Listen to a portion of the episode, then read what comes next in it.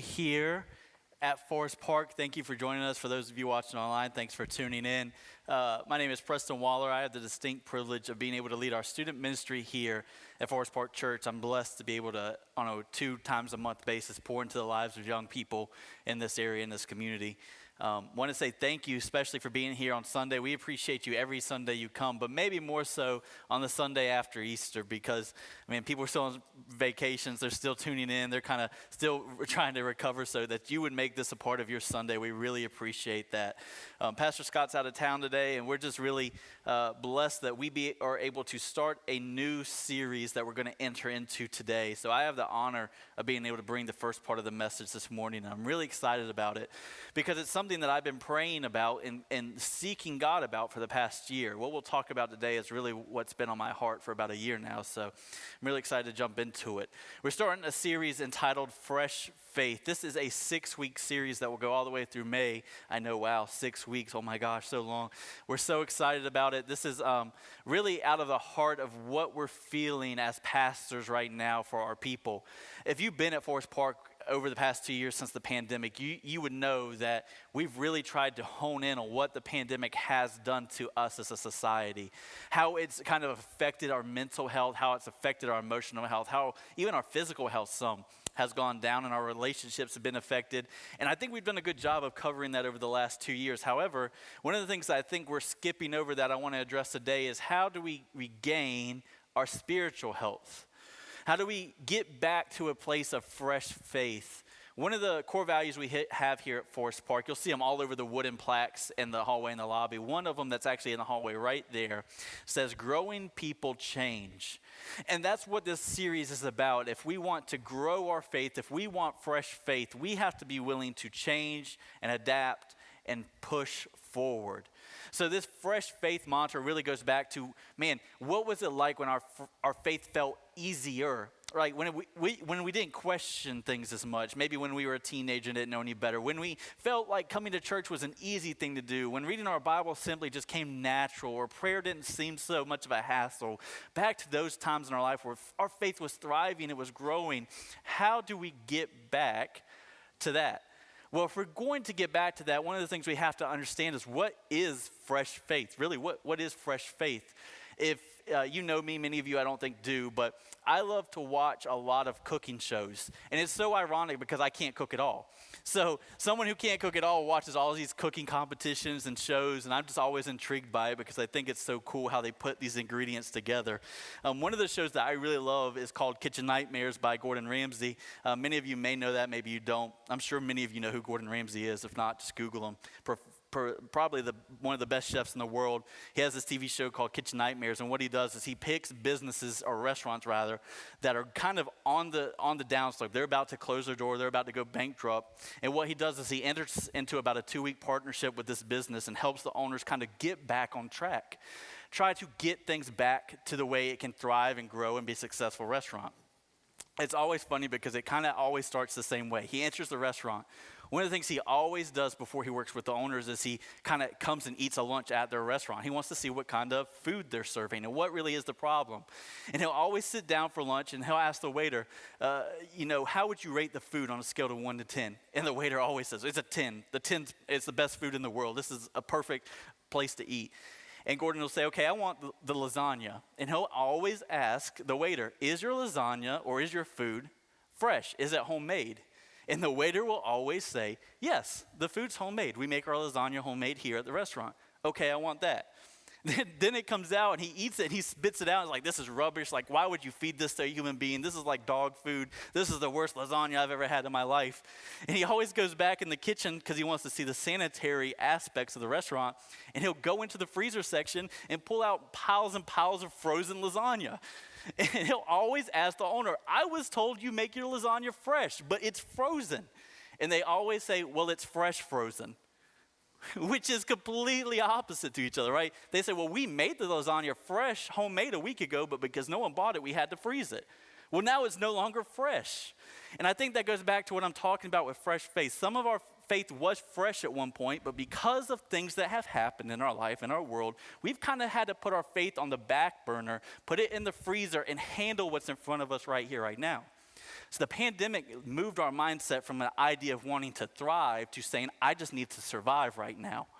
And I believe as a church, as a nation, it's time for us to begin to thrive again and grow again and not just try to survive day to day, week to week. And if we're going to do that, we need real, fresh faith, not fresh, frozen faith.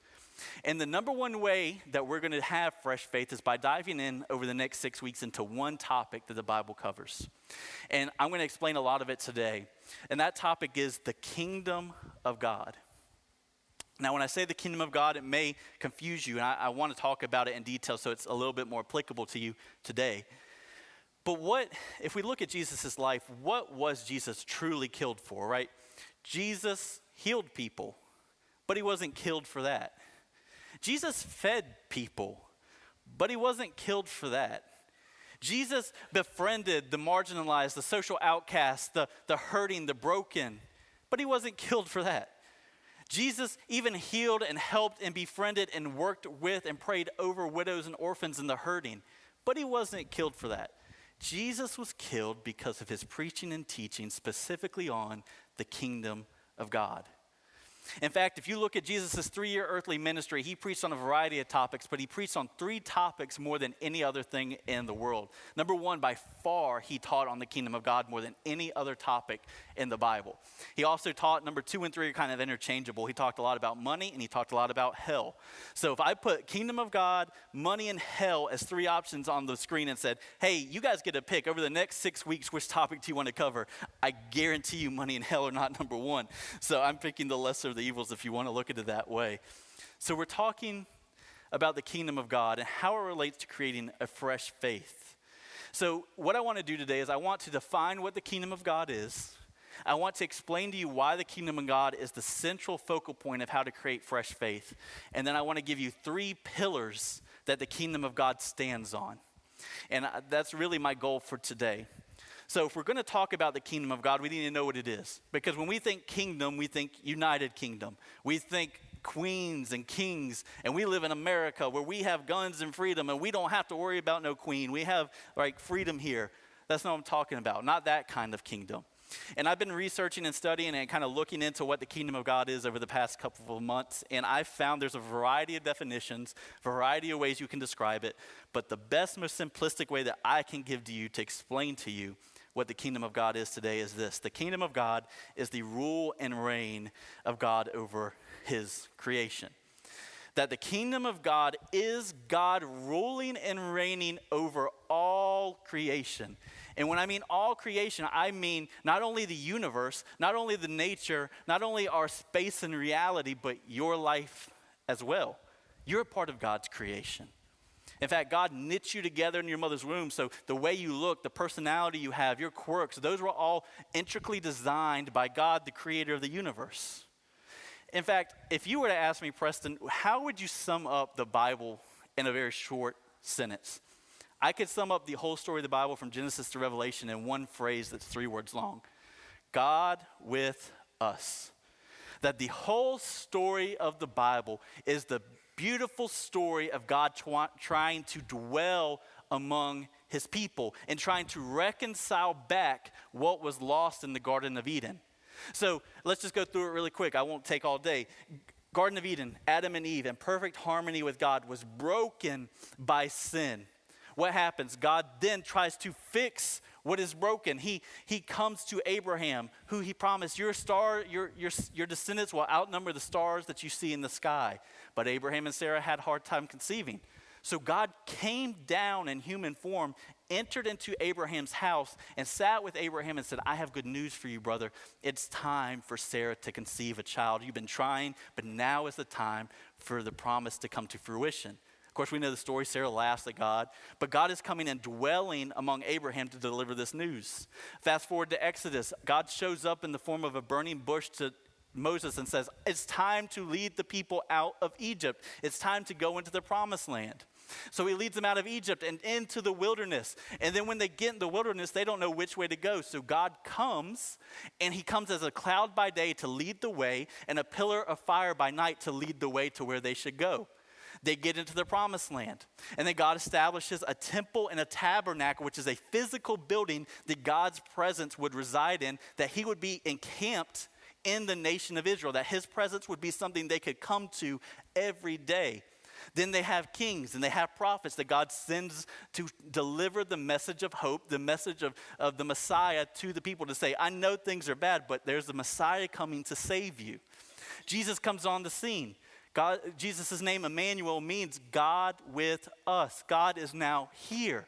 Jesus is crucified, he's raised again, he ascends into heaven, and then God sends the Holy Spirit to indwell every believer so that God is now indwelling our lives and our hearts on a daily basis. And there will come a time again that God will come and rule and reign on the earth forevermore. The whole story of the Bible is God's ferocious passion after being a part of your life. God is so desperately in love with you that the whole story of the Bible paints the picture that God cares about you, that God is for you, that God is constantly trying to be a part of your life, a part of your triumphs, a part of your pain, to dwell in your life, good and bad. That God is the creator of the universe and he cares for his creation, so much so that he'd be willing to die for it. I want to show you a passage of scripture from Colossians 1 that will really uh, tell you a little bit more about what it means when God rules and reigns. I won't spend too much time on it. Paul says this Jesus is the image of the invisible God, the firstborn over all of creation, for everything was created by him in heaven and on earth, the visible and the invisible.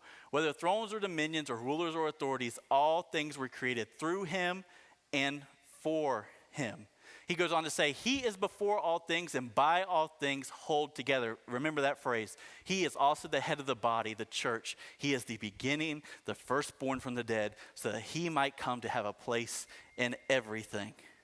In everything. Here's the great part about the God of the Bible God is not only the creator of everything, He is the sustainer of everything. Look at that phrase. All things are held together by His hand, which means God doesn't create the universe and create you and wipe His hands clean and step back and say, Hope you can figure out a way to make life great. Hope you can find a way to come back to me. Hope you can find a way to reverse the mess that you've caused. No, God creates, but He's actively involved. He's actively sustaining every breath you have, every second you're given, is God sustaining your life for another moment. He is actively involved in your life and in the sustaining of all creation. And the kingdom of God is saying, This is the kind of God that is leading our world and leading our lives. A God who cares, a God who is for us, a God who is sustaining all things until the time will come that He'll return. So, this is what the kingdom of God is about. It's about God's rule and reign over all creation, including you and I and our lives, that God cares for His people. So the question becomes I know many of you hear that and you're like, cool, Preston, that's a cool little theology lesson and we appreciate it. Maybe I'll remember that one day. I don't know how that applies to my life. What does the kingdom of God and how I just described it have anything to do with the faith crisis that we're experiencing in our own lives today? I want to humbly put before you that everything I described about the kingdom of God has everything to do with your faith crisis. It actually has everything to do with how you create and sustain fresh faith. Because here's why if God is for you, then the commands of God are meant to make your life flourishing and full of joy and full of growth and full of peace. So, if God is for us, then the commands of God are not for our depression or for our uh, just, I don't know, destruction, but God's commands are for our joy and for our betterment and for our flourishing. Look at what Jesus says in Matthew 7. He says this kind of towards the end. He's closing his Sermon on the Mount. and He says this. Many of you, I'm sure, have heard this, these verses before. He says, Enter through the narrow gates. For the gate is wide that leads to destruction, and there are many that go through it. However, there's a narrow gate, and difficult the way that leads to life and few people find it. Few people find it. If God is for you, what God would have you do or not do is actually for your joy and for your peace and for your betterment. But I've found that in our culture and in my life too, this is in my life too, we will believe one of two lies about God's commands that will completely ruin how we see God, completely ruin how we see the church, completely ruin how we understand our faith if we believe these things. So, lie, lie number one is that God's word makes life miserable. That I understand God says to do these certain things, but it really sounds like He's trying to suck the fun out of my life that I understand I should be giving my tithe, I should be giving my money, but if I'm honest, I'd rather save that money so I can get a boat. I'd rather save that money so I can retire two years earlier. I can really, I know God says that marriage should be this way and that me and my wife should be faithful to one another, but if I'm honest, Pastor, like I like having options. I like having uh, the options to do what I want and see who I want and hang out with who I want and sleep with who I want. God's commands seem like they're really just trying to suck the fun out of my life. And if we're not careful, that's how we'll see God's word. That it is here to make our lives miserable. Sure, we'll be holy people that stand before God and says, I'm doing what you said, but or we'll hate our lives. That's why I'm trying to explain to you before we go any further that God's word is not meant to tell you go down the narrow path so you can live a miserable life, but go down the narrow path because this is the path to life. I am the God who created all things. I know how the world works, and I know which path leads to life and I know which path leads to destruction. Jesus said this about God's command in John 12, and I love what he says. He says, If anyone hears my words and does not keep them, I don't judge him, for I did not come to judge the world, but to save it. I love that line because that's the kind of God Jesus is. He's not here to judge you, He's here to save you. The one who rejects me and doesn't receive my sayings has this as his judge. The word I have spoken will judge him on the last day. He goes on to say, For I have not spoken on my own but the Father himself who sent me has given me a command to say everything I have said. I know that his command is eternal life. So the things that I speak, I speak just as the Father has told me. Jesus is telling his people the commands of God are leading you to life and life abundantly, life to the fullest, life full of flourishing, life rooted in joy, life marked by peace, are all found in God's commands. That God's commands are beautiful. They're meant to make our life joyful. Psalm 119, the longest chapter in the whole Bible, is a whole chapter devoted to the beauty of God's word. God's word and his commands are meant to lead us to betterment, not to destruction, not to holiness, not to begrudging submission, where we'll do what God says, but we'll complain along the way about how we have to do it. God's not interested in your begrudging submission. He's not interested in you in following this so that you can be holy, but you hate it the whole way. He wants you to love his commands and love following them because you know the path that's leading you down leads to life. That's lie number one if we're not careful. Lie number two, which I think is honestly probably more prevalent where we live today, and, and, and we'll see it time and time again, is that God's word is outdated or incomplete. And, and I think it's hard for us to grasp this sometimes because we, we really have to sit down and be honest. If we were honest with ourselves, and maybe this just says more about people than it says about you personally, that we'll look at God's word and we'll say, I like parts of it, but there are some parts, if I was really honest with God, I'd want to sit across from a table and have a PR meeting because some of this just doesn't fly in, in 2022. Right? I, I like the part, God, in Romans 8 1, you said, There are no condemnation for those in Christ Jesus. Let's keep that. Like, that's good. That'll draw people in the door. That'll make people follow you right there. That's a good line. Let's keep that. I like when you say, All things work together for the good of those who love you. Let's keep that too. Like, that's going to draw a crowd. Like, that's going to make people want to follow you. That's a good God. I like the verse where you say, Your grace and mercy meet me fresh every morning, and your forgiveness stretches as far as east is from the west. Keep that. Okay, now this part about, about giving, God, gas is $5 a gallon. I don't know if you know that, but like, like I ain't got time or money to, to give to the church. I'm trying to get to work. God, this part about marriage and sexuality, that's way out of touch with 2022. Let, let's, let's, let's do Bible 2.0. Let's make some revisions here. If you're interested in people following you, God, we've got to make some revisions because some of this doesn't fly in 2022. But God's word is not outdated, nor is it incomplete. It is fully perfect and it is fully God's truth for your life. And we cannot believe the lie that God's word is good in some areas, but out of touch with reality in the other. Because God knows all things and sees all things and knows what's good for your life for the first century Jews and for the 21st century Americans. He knows what's good for you, and He knows what's good for me. Now, if I'm not careful, as the person who someone stupidly gave a microphone to today, I can lead you in a direction that's not good for you. So I, I want to make a clarification. And I'm going to show you a quote by Eugene Peterson, who's the author of the message commentary on the Bible. And he says it probably better than I could ever say what I'm trying to say about God's word because it's really going to clarify what I'm trying to say. He says this Scripture does not present a moral code and tell us live up to this, nor does it set out a system and doctrine and say think like this and you will live well. Rather, the biblical way is to tell a story, and in telling the story, invite people live into this.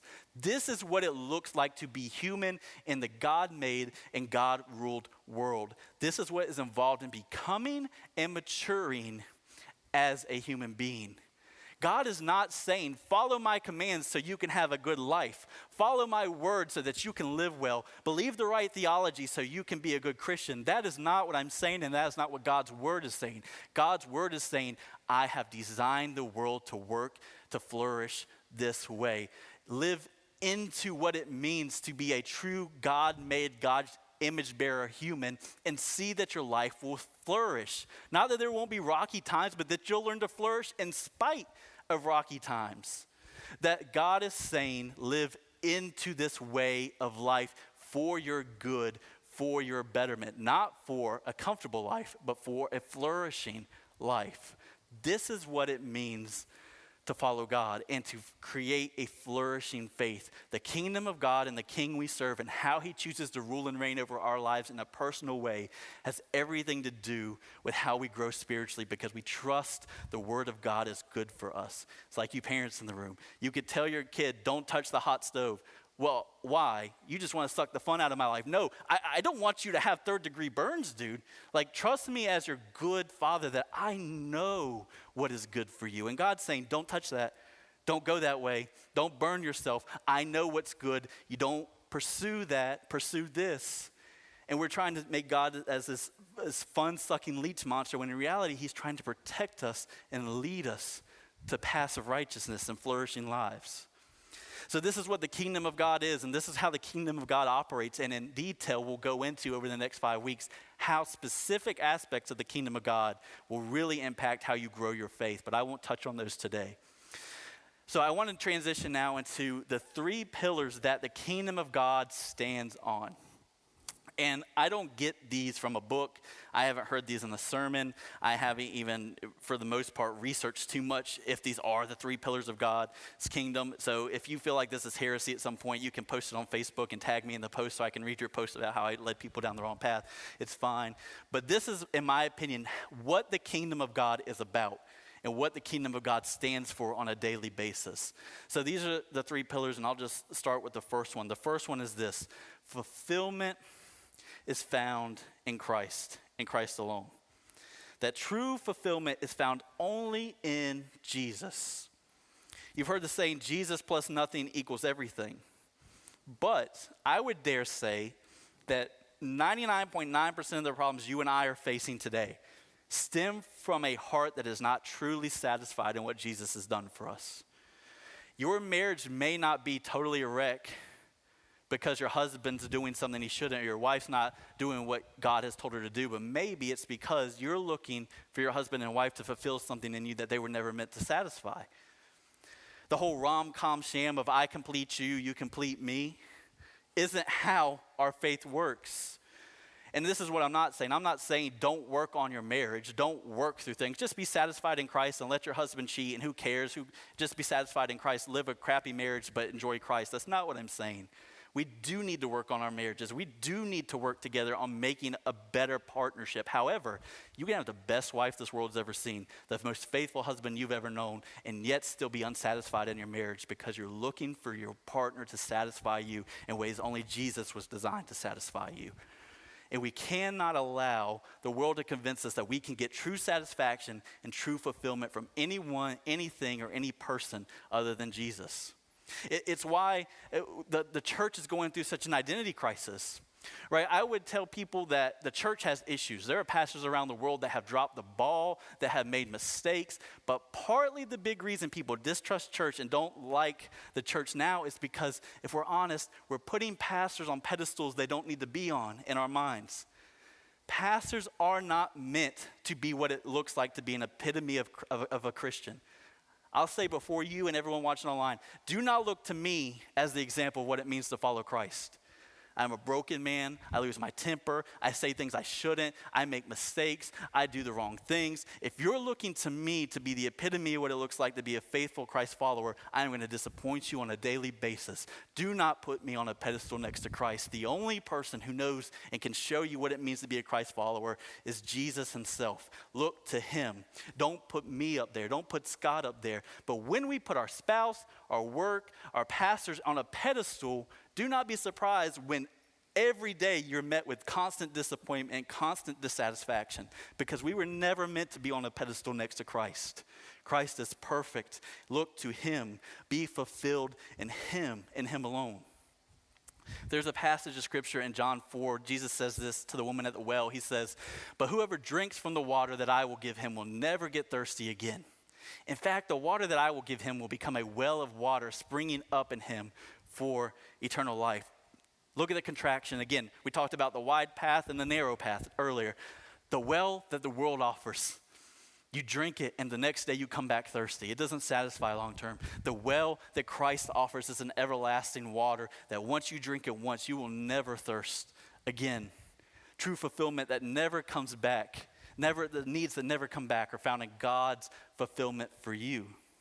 And the reality is, I think why we have such a tough time finding true fulfillment in Christ and Christ alone is because we are such a blessed people in America. We have more money, we have more technology, we have more access to things that we need or want. I would dare say the only thing you cannot buy in this world, the only thing you cannot work hard enough to achieve, the only thing you can't gain through social status or knowing the right political people is your salvation. And so we look at Jesus and we say, Can I get my get out of hell free card? And he gives us the get out of hell free card, and we never go back to Jesus for any other needs because every other need in our life we try to satisfy with money, people, or purpose. And God is saying, Come to me for all your needs. Don't come to me just so I can give you salvation and rescue you from your sin. But notice that your marriage, that need you're feeling, can be found in me. The, the promotion that was passed up on you and you feel like you're not valued at work, you can find value in me. But we come to God only for a get out of free card, hell free card, but we don't come to Him for anything else. And if you want to know what the kingdom of God is like, the kingdom of God says all desires, all longings, all needs are found perfectly and fully in Jesus and no one else and no other thing. But we have to come to Jesus to receive that satisfaction, not others. This is the first pillar that I believe the kingdom of God is built on. The second pillar, which I believe is probably, I won't say one's more better than the other or one's more important than the other, but this one I really feel like is if we grasp this, the others will fall in place. The second pillar is purpose is found in humility. Purpose is found in humility. That your life and my life is not about you. That if you want purpose in life, it starts when you're willing to lay your life down and pick up your cross that if you want to find purpose for your life, you need to start by saying, My life is not about my needs, my wants, my desires, but about the person next to me wants and desires. And we're so convinced that if we want purpose, we have to achieve a certain social status, a, a, a certain tax bracket, a certain marriage, that when we get those things, we will find purpose. And it, all we have to do is work hard enough and we'll get those things, then I'll have meaning, then I'll have purpose in my life. And God is flipping that upside down and saying, if you want to find purpose in your life, be willing to lose your life and lay it down at the cross and humble yourself and pick it up and become a servant for those next to you, even the ones you feel like don't deserve to be served the, the problem with humility is that it somewhat seems, if someone seems like very up in the air, like that's cool in theory, Preston, but living a humble life like you're describing isn't practical. I have a family to feed, I have a job to go to, I got debt to pay off, I got a marriage to fix, and you're telling me that those needs don't matter. That's not what I'm saying. Your needs do matter, but they don't matter more, and most importantly, above the needs of people around you. And I know that sounds very countercultural, but let me tell you this humility, as C.S. Lewis said, is not thinking less of yourself, but thinking of yourself less. And so, if you want to live a humble life, think of yourself less, not don't think of yourself. Obviously, you have needs that you need to do and you need to fulfill and you need to work towards, but don't think of them as more important than the person next to you. And I want to read you a passage of scripture that I'll put on the screen. And this passage of scripture transformed how I understood humility and it transformed how I understood my life. And there are times that I don't even truly, I would say, live into this perfectly as a failed human being. But these verses will tr- truly radically transform how you see your faith. So let's look at them together. Philippians 2, verses 5 through 8, Paul says this adopt the same attitude of that of Christ Jesus, who, existing in the form of God, did not consider equality with God as something to be exploited. Instead, Jesus emptied himself by assuming the form of a king, right? No, a servant. Taking on the likeness of humanity. And when he had come as a man, Jesus humbled himself by becoming obedient to the point of death, even death on the cross. I want you to focus in on the underlined words while I, I explain a little bit about what this verse is saying. No one in this world, no one who's ever existed, no one that exists now, and no one that ever exists will ever have an out on having to humble themselves. However, the only person that sh- should and could have an out on being humble is Jesus because Jesus is perfect. He's lived a perfect life. He has all authority over all creation, as we described at the beginning of this message. If anyone deserved to come on the scene and look at people and say, You will bow before me, you will worship me, Rome, you're out of here. I'm taking over the government, I'm leading this land, you're done. I'm coming in and I'm demanding worship. If anyone has the right to do that, it's God and Jesus. But he didn't.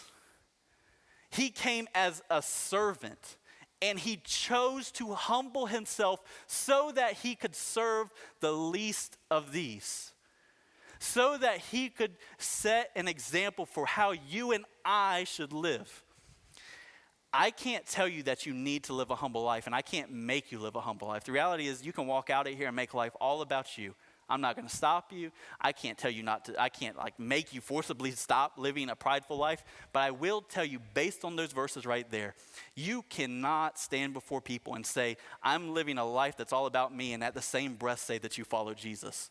They are completely opposite. If you want to follow Jesus, you are going to have to commit yourself to humbling yourself and putting others' needs above your own because that's what he did. And that's the example he set when he didn't even have to do that. So if you want to live a life all about you, go ahead, but don't claim to follow Christ in the same breath. Because being a prideful human being is in contrast directly to the life that Jesus lived and the gospel that we believe in as a church.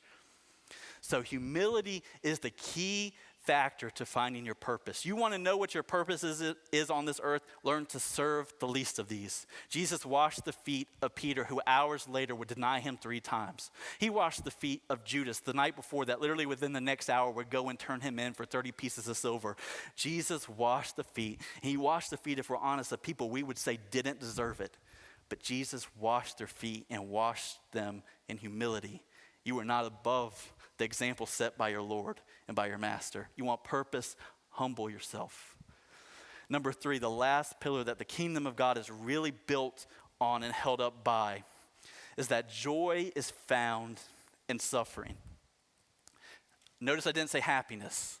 Happiness and joy are not the same things. Happiness depends on happenings. What's happening in my life right now determines how happy I am. My marriage is good, I'm happy. It's not good, I'm not happy. My finances are in order, I'm happy. They're not in order, I'm not happy. I got the promotion, I'm happy. I didn't get the promotion, I'm not happy. My kids are the perfect day students, I'm happy. They're like literally begging me to pick them up every day at school at 10 a.m. Like, I'm not happy. Happiness and joy are the same things. Joy is a rooted sense of peace that we can have no matter what comes our way, no matter what we face. You want joy, you're going to find it most evidently in suffering. And you and I live in a world that will tell us the best life you can live is the life rid of suffering. The most comfortable life is the best life. And I'm here to tell you that is not the way to growth. That is not the way to fresh faith. You want to have joy, you want to grow, you need to lean in to suffering. I'm not saying if your life is comfortable right now, go out and find ways to suffer, like cut off your power and just live without power. That's not what I'm saying. I'm saying do not be surprised when suffering comes and don't run away from it. Lean into it. Value and lean into God in the times of suffering so that you know that God is real and that God is for you. And the reality is you'll never be able to appreciate God's promises, promises or experience joy if you want to stay on the mountaintop 24/7. If you want joy, you need to go in the valley. You need to suffer a little bit, not intentionally, but you need to lean into the suffering and see that there's a purpose behind it. There's a hope beyond it. There's a God in the midst of it, next to you in the suffering. Don't run from it. Don't try to make your life as comfortable as possible so you never have to feel pain again. That's not what Jesus did. Jesus suffered, but he suffered with joy. This is what the author of Hebrews says in Hebrews 12. I love these two verses he says, Let us run the race with endurance, the race set before us, keeping our eyes on Jesus, the pioneer and perfecter of our faith, for the joy that lay before him. He endured the cross, despising the shame, and he sat down at the right hand of God. Jesus considered it a joy to die for you not that he got on the cross and he didn't feel pain. Not that he was laughing and joking and singing hymns back to God while he was being nailed to a cross and crucified and died for you. He, it hurt, it immensely hurt. But Jesus saw it as a joy to die for you, to suffer for you. Why? Because he saw what was on the other side of it. He saw the hope, the reconciliation that would come through his sacrifice and his resurrection. He knew where God was leading him past the cross and Jesus considered it a joy to suffer. Do not be surprised when suffering comes, but consider it a joy to suffer. Lean in to God. Lean into his promises. Rely on God in the midst of the valley so that when you do come back on the mountaintops, you can appreciate all the things that God has given you. You can have joy both in the greatest seasons of life and the lowest seasons of life. There is a purpose beyond your suffering, but you must learn to have joy in the midst of suffering. And this is the kingdom of God. These are the pillars that God's kingdom is built on. And if I was painting a picture, very bad because I can't paint, of a house, the house has the foundation on it. And I hope what you'll see from all three of these pillars is that Jesus personified and showed an example of all three of them fulfillment in God and God alone, and humbling himself and suffering for our joy. I hope that you see that Jesus is the example of all three of these things come to life. So, in the picture of a house, the foundation is Jesus and his work and his death and his resurrection. The gospel and Jesus is our foundation. And on top of the foundation rest three pillars that stem from Jesus' example. If you want to live a flourishing life, live in the kingdom of God. Don't live in the kingdom of you. Don't pursue the wide path that culture will tell you is the right way to go, but pursue the uncommon path that God says leads to your betterment. Learn to trust and lean on the God of the Bible, not on the God of the culture. There is purpose in your suffering. There is purpose to be found in humbling yourself, and there is satisfaction to be found in Jesus and His work for you and His work alone. You want to grow fresh faith, lean into the kingdom. Know that He's there. Know that He's wanting you to flourish. There's a God of the universe who desperately wants you to grow. But we've got to choose the narrow path. We've got to be about the things that He has told us to be about. And if we're not, don't be surprised when things go awry. Culture will tell you you want to be successful, you want to grow, make life about you, pursue having a good job, pursue having a great marriage, and pursue all these things. And while I will say those are things that you should be looking to have, they're not wrong. They will not give you purpose, they will not give you meaning, and they do not lead to growth all the time. The truth is, true growth is found in the kingdom, in the kingdom of God. And may we seek to be citizens that live faithfully within those realms and in those walls that He's set up for us. Let's pray. Father, thank you so much for this day. Thank you for your grace and mercy. Thank you for the work of Christ. Thank you that not only did he come to die for us, God, but he set an example of what it means to live faithfully by your commands, by your words.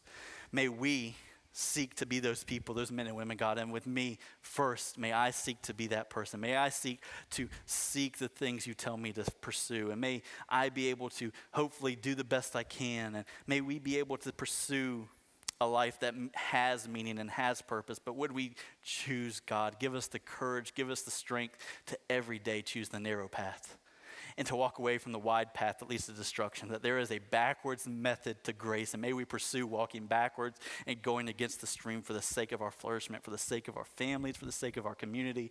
Would we not only seek to grow our faith, God, but be examples that would grow the faith of the people around us and be faithful to your mission, be faithful to your kingdom. We pray it in your name. Amen. A couple of announcements, really quick, before they open the doors and let you go. Just three, real quick. Number one is uh, if you're a first time guest, I'd love to meet you at the New Here area on the way out. I just love to talk to you more about what Forest Park is about, what we do. Uh, number two is that we are continuing this series for the whole month of May. I, I hope that you'd impi- invite people, you'd come and be a part of seeing what the kingdom of God is about in a very specific manner. Pastor Scott's back with us next week, so we're excited that he'll lead part two. And then number three is this Tuesday from 7 to 8, we have our sanctuary gathering here at Forest Park. That's our stripped down acoustic worship set where we come in, the band plays and sings. We just kind of sit, meditate, sing, journal. We take communion together. It's really a great hour for you to come in if you're overwhelmed.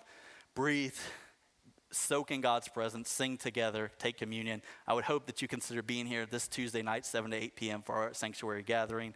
Um, but other than that, guys, I love you guys. Have a great Sunday.